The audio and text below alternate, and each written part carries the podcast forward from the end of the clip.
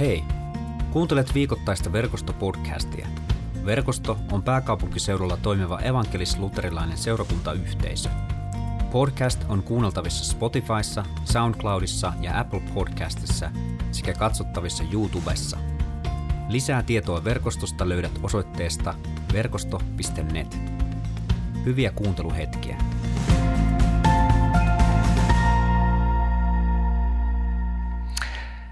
Ja tämän päivän evankeliumiteksti on Matteuksesta, 12 luku. Jeesus sanoi, jos puu on hyvä, sen hedelmäkin on hyvä, mutta jos puu on huono, sen hedelmäkin on huono. Hedelmästään puu tunnetaan. Te käärmeen sikiöt, kuinka teidän puheenne voisi olla hyvää, kun itse olette pahoja? Mitä sydän on täynnä, sitä suu puhuu. Hyvä ihminen tuo hyvyytensä varastossa esiin hyvää, paha ihminen pahuutensa varastosta pahaa. Minä sanon teille, jokaisesta turhasta sanasta, jotka ihmiset lausuvat, heidän on tuomiopäivänä tehtävä tili. Sanojesi perusteella sinut julistetaan syyttömäksi ja sanojesi perusteella sinut tuomitaan syylliseksi. Nyt on aika kovaa evankeliumitekstiä. Jos ajatellaan, että evankeliumi on ilosanoma, niin tuota, tämä ei ihan nyt kuulostanut ilosanomalta. Ja, ja tietysti puhutaan meille, meille kristityille ja, ja tietysti sen ajan ihmisille. Ja varmaan raamatun yksi ehkä tunnetuin fraasi on tässä sanottuna, eli hedelmistään puu tunnetaan, joka yleensä kaikki ihmiset maailmassa melkein tietää, mutta ei ne tiedä sitä, että se on raamatussa. Mutta puheesta on puhe. Ja meidän puheesta ja mitä sillä, sillä voidaan, voidaan saavuttaa tai jäädä saavuttamatta. Ja kun mä pohdin tätä kohtaa, niin mulle nousi oikeastaan yksi sana, sana pari, jonka toinen, toinen sana on usko. Ja se toinen sana on uskovaisuus.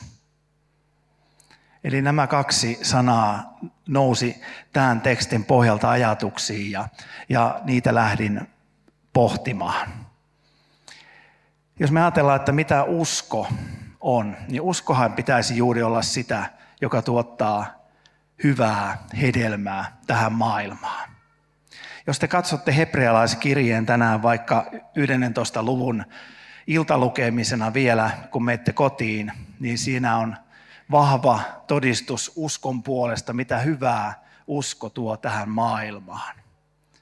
Ja ihanteellisesti ajateltuna meidän tulisi olla sellaisia ää, hedelmää tuottavia oksia tässä Jumalan valtakunnan puussa, jotka tuotetaan hyvää hedelmää. Ollaan kiinni rungossa ja sitten kun me ollaan kiinni siinä Jumalan valtakunnan rungossa Jumalassa, sitä kautta me olemme kiinni niissä puujuurissa ja puujuurien kautta tulee se Jumalan hyvä armon neste virtaa koko puuhun ja puu tuottaa hyvää hedelmää.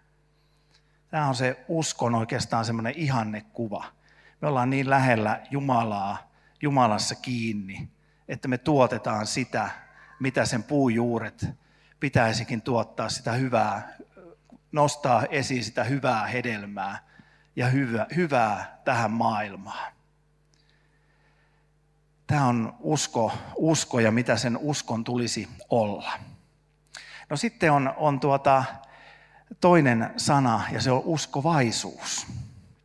Ja nyt mä tein semmoisen tempauksen tässä alkuviikosta, että tuota, mä lähetin 35 Messenger-viestiä semmoisille ihmisille, jotka me tiedätte ei ole kauheasti niin kuin seurakunnan penkkejä kuluttaneet, mutta kuuluu sillä lailla ystäväpiiriin, kaikkiin niihin lähempiin, lähes 3000 Facebook-ystävääni. Ja, ja tuota, poimin sieltä tällaisen satunnaisotannalla otannalla tuota, ää, 35 ihmistä ja lähetin heille kysymyksen, että mitä mieleyhtyviä teille tulee sanasta uskovaisuus? Mitä tämä sana tuo teille, teille tuota mieleen? Ja se oli aika, aika tuota, uskomatonta, tämä uskovaisuusteksti, mitä siellä tuli. Mä sain parikymmentä vastausta. Ja se oli aika, aika synkkää luettavaa. Uskovaisuussana toi esille oman edun tavoittelun, ilkeyden, pahan puhumisen toisista, kateellisuuden, kaikki mahdolliset termit, mitä raamatussa ehkä mainitaan siellä toisella puolella. Tämä oli kuva, minkä nämä ihmiset, tietysti pieni otos, toi esille sanasta uskovaisuus. Miten se heijastuu heidän elämään, miten se heijastuu maailmaan. Ja nyt tietysti, jos sanotaan, että otetaan 20 ihmistä ja, ja kysyttäisiin niin kuin toisinpäin se kysymys, niin varmaan niin kuin hyvin samanlaisia vastauksia tulisi sieltäkin. Eli ei tässä nyt olla niin kuin ihan, ihan voida sanoa, että juuri uskovaiset on nyt tällaisia ihmisiä, vaan, vaan kyllähän tämä on niin kuin kokonaiskuva.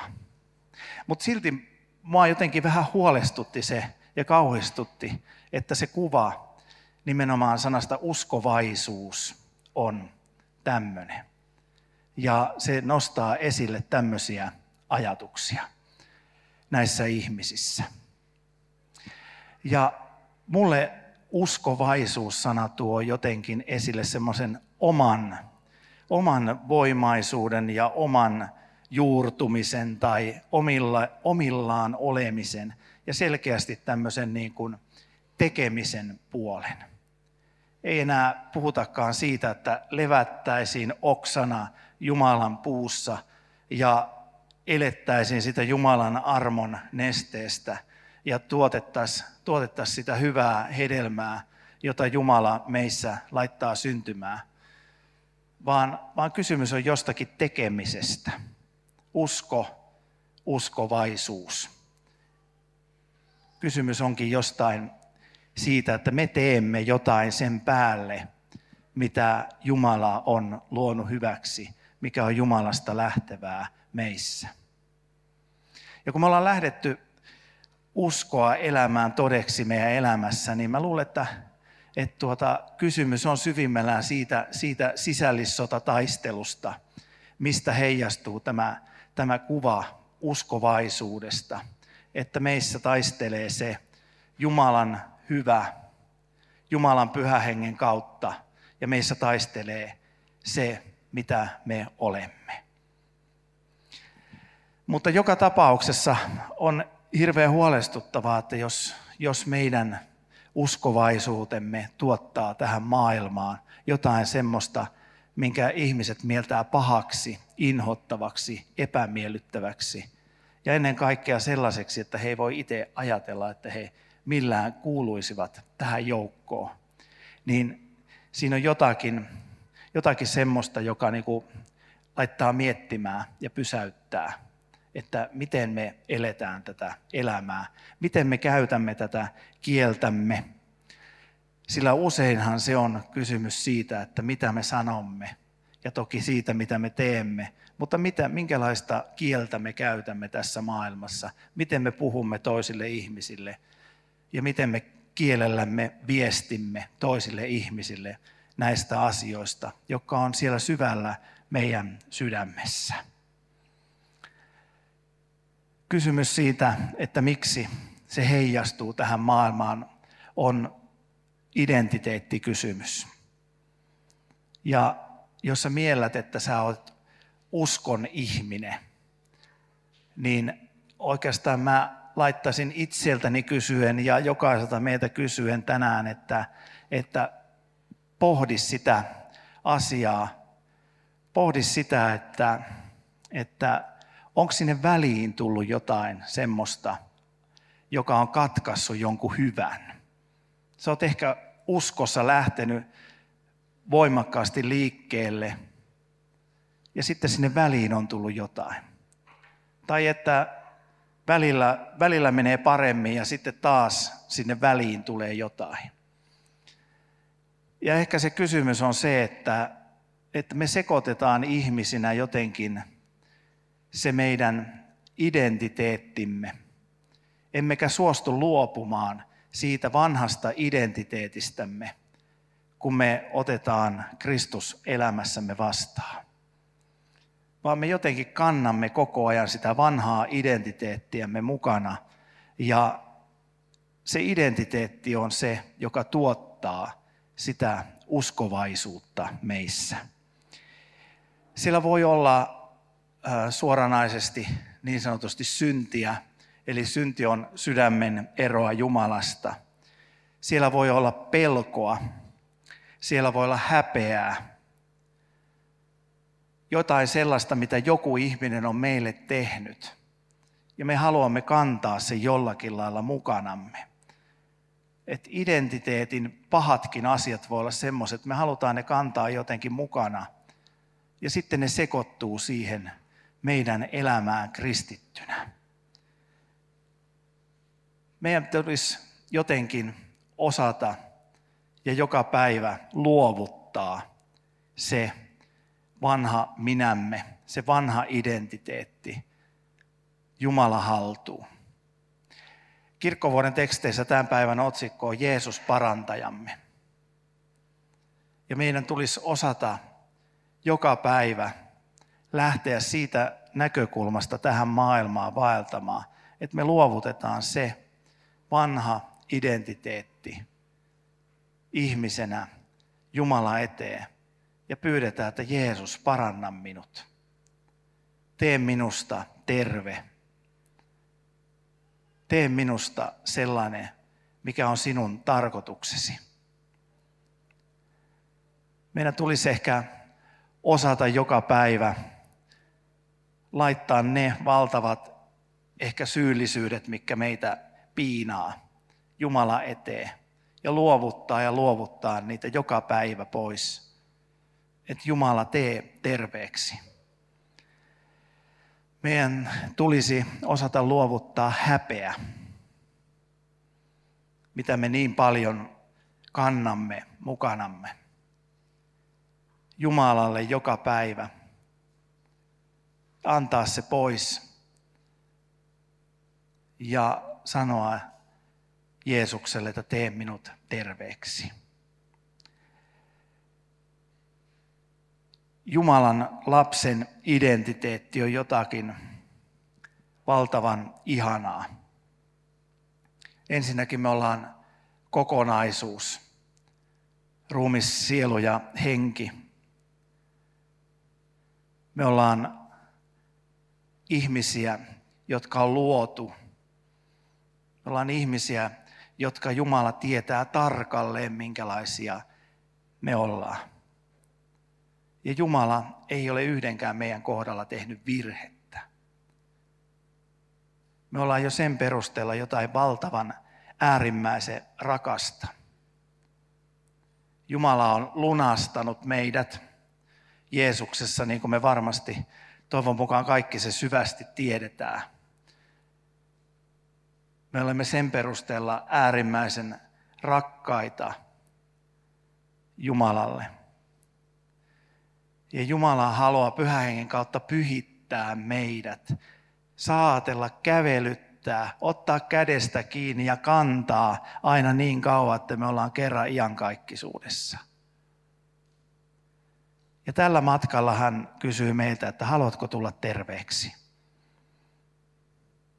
Haluatko antaa nämä asiat identiteetistäsi Jumalalle ja ottaa tämän Jumalan lapsen identiteetin omaksesi, jossa sä oot äärimmäisen kallis, rakastettu ja tärkeä?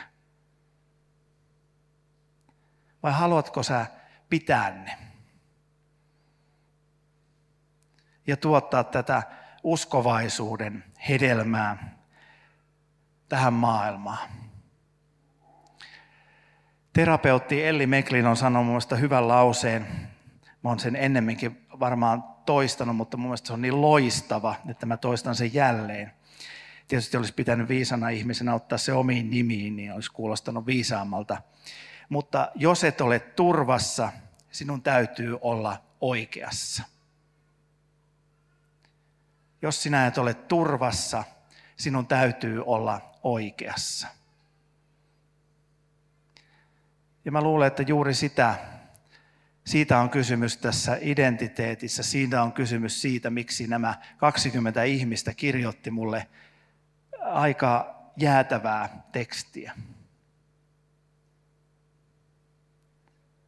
Tulkaa hyvät ihmiset turvaan. Tulkaa hyvät ihmiset Jeesuksen Kristuksen turvaan. Hänen syliinsä. Sanokaa joka päivä hänelle, tee minut terveeksi. Anna minulle voimaa luovuttaa siitä pois, mikä on syntiä, mikä on häpeää, mikä on pelkoa joka päivä sinulle, että mä saan vaeltaa uskossa tässä maailmassa. Saan kokea, että mä olin Jumalan turvassa. Ja minun ei tarvitsekaan enää olla oikeassa. Koska mikään ei ole maailmassa ärsyttävintä kuin se, että joku on oikeassa sinun asioistasi. Se on ehkä suurimpia niin kuin kielen syntejä, mitä me osataan toiselle ihmiselle tehdä, että me ollaan oikeassa toisen ihmisen asioissa. Me voidaan niin sanotusti sieluhoidollisesti tuhota toinen ihminen sillä, että me ollaan oikeassa. Ja jos se juuri on vain siellä, että me emme itse ole turvassa, me emme itse ole siinä Kristuksen turvassa, johon meidät on kutsuttu.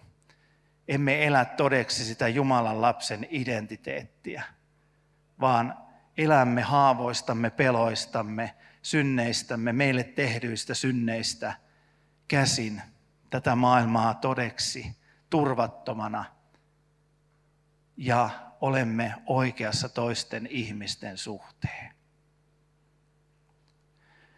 Sehän on maailman ihaninta olla oikeassa toisen ihmisen suhteen. Sehän hivelee ihmisyyttä minussa, kun minä pääsen sanomaan tuolle toiselle ihmiselle, että mä muuten tiedän, mitä sun pitäisi nyt tehdä. Mutta se on varmaan sitä uskovaisuutta. Me voidaan verhota se toki rakkauteen ja ajatella, että meidän pitää rakkaudessa sanoa toiselle ihmiselle tämmöisiä tämmöisiä asioita. Mutta mä, kun on tänä vuonna on herra numero 47, vanhemmat ihmiset tietää, mikä on herra numero 47, nuoremmat ei onneksi enää tiedä. Mutta, mutta tuota, mä ajattelin, että mä olen toivon mukaan jo tähän ikään mennessä niin kuin oppinut sen ihanuuden, että mun ei tarvikaan olla vaikka teidän kaikkien asioista tai, tai jonkun toisen ihmisen asioista oikeassa. Ja minusta se on hirvittävän vapauttavaa tässä maailmassa. Ja mitä enemmän on kuunnellut ihmisiä, niin sitä hiljaisemmaksi se vetää. Ja tuo sen syvän ymmärryksen, että toinen ihminen kyllä tietää, mikä hänellä on. Ja me emme voi mennä tietyn rajan yli peukaloimaan sitä toisen ihmisen elämää.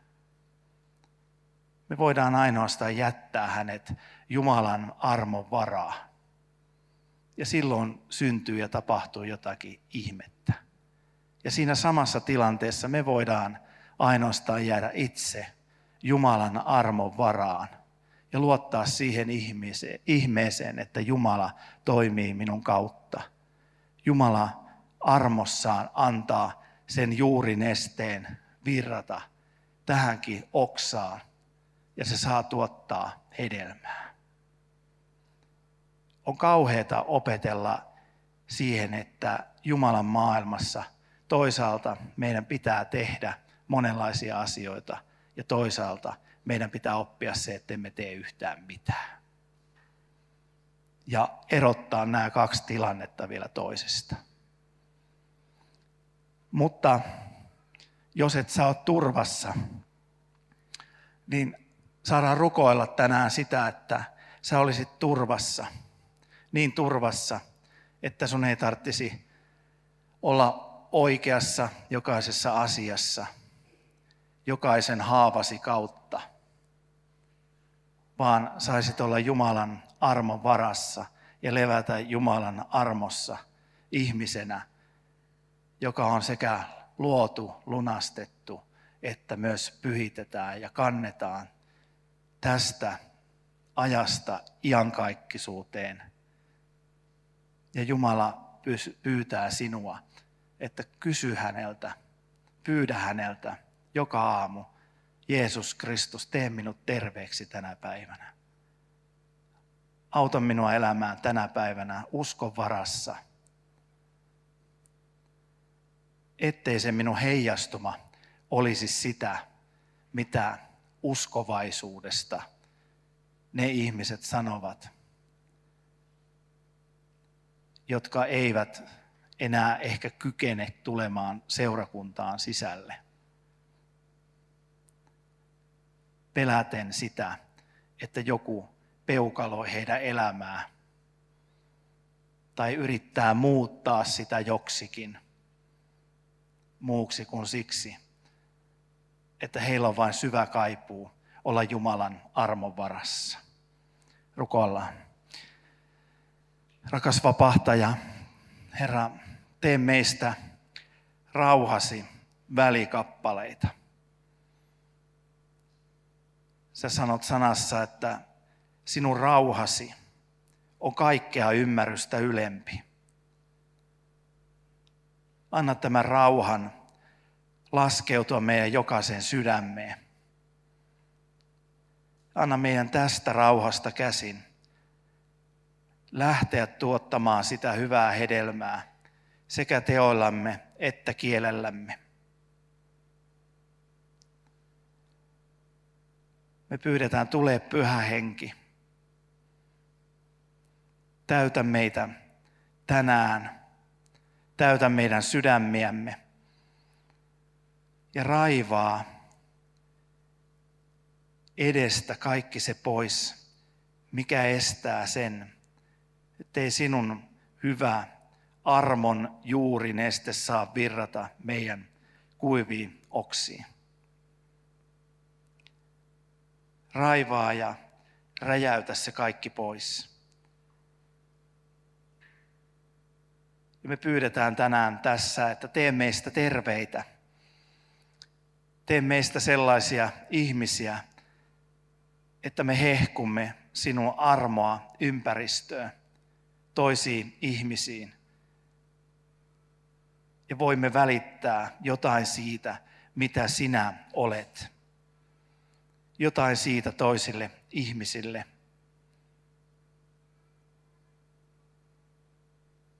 Tuo meidät kaikki turvaan, että me saadaan olla vain oikeassa sinussa – ja sinusta. Ja Herra, me jätetään tässä myös kaikki se, mikä meitä painaa.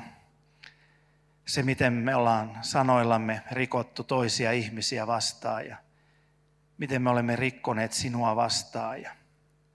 Pyydämme, että sulata se meidän sydämissä, mikä erottaa meidät sinusta ja toisista ihmisistä me pyydämme sitä anteeksi ja pyydämme itsellemme sitä armoa, että me osaamme vaikka tänään mennä niiden ihmisten luokse, joilta meillä on anteeksi pyydettävää.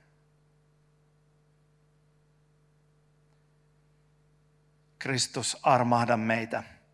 Jeesus, auta meitä. Anna meidän syntimme anteeksi. Me iloitaan siitä, että sinä olet tehnyt kaiken. Sinun ristinuhrisi riittää tänäänkin. Se riittää tänään, että sinä olet rakkaus. Sinä olet rakkaus, joka rakastat meitä ja rakastat meitä terveeksi. Me saadaan luottaa tänään sinun sanaan, että sinä olet rakastanut niin paljon maailmaa, että annoit ainoan poikasi, ettei yksikään, joka häneen uskoo, hukkuisi, vaan hän olisi iankaikkinen elämä. ja Jumalan palvelijana saa julistaa sinulle tähän sanaan vedoten kaikki synnit anteeksi Jeesuksen nimessä, kolmi yhteyden Jumalan nimeä, Isä, Poika ja Pyhä Henki. Amen. Kiitos kun kuuntelit verkostopodcastia. Seuraa verkostoa somessa ja osallistu verkoston online Jumalan palvelukseen. Suorana sunnuntaisin kello 17.00 osoitteessa verkosto.net.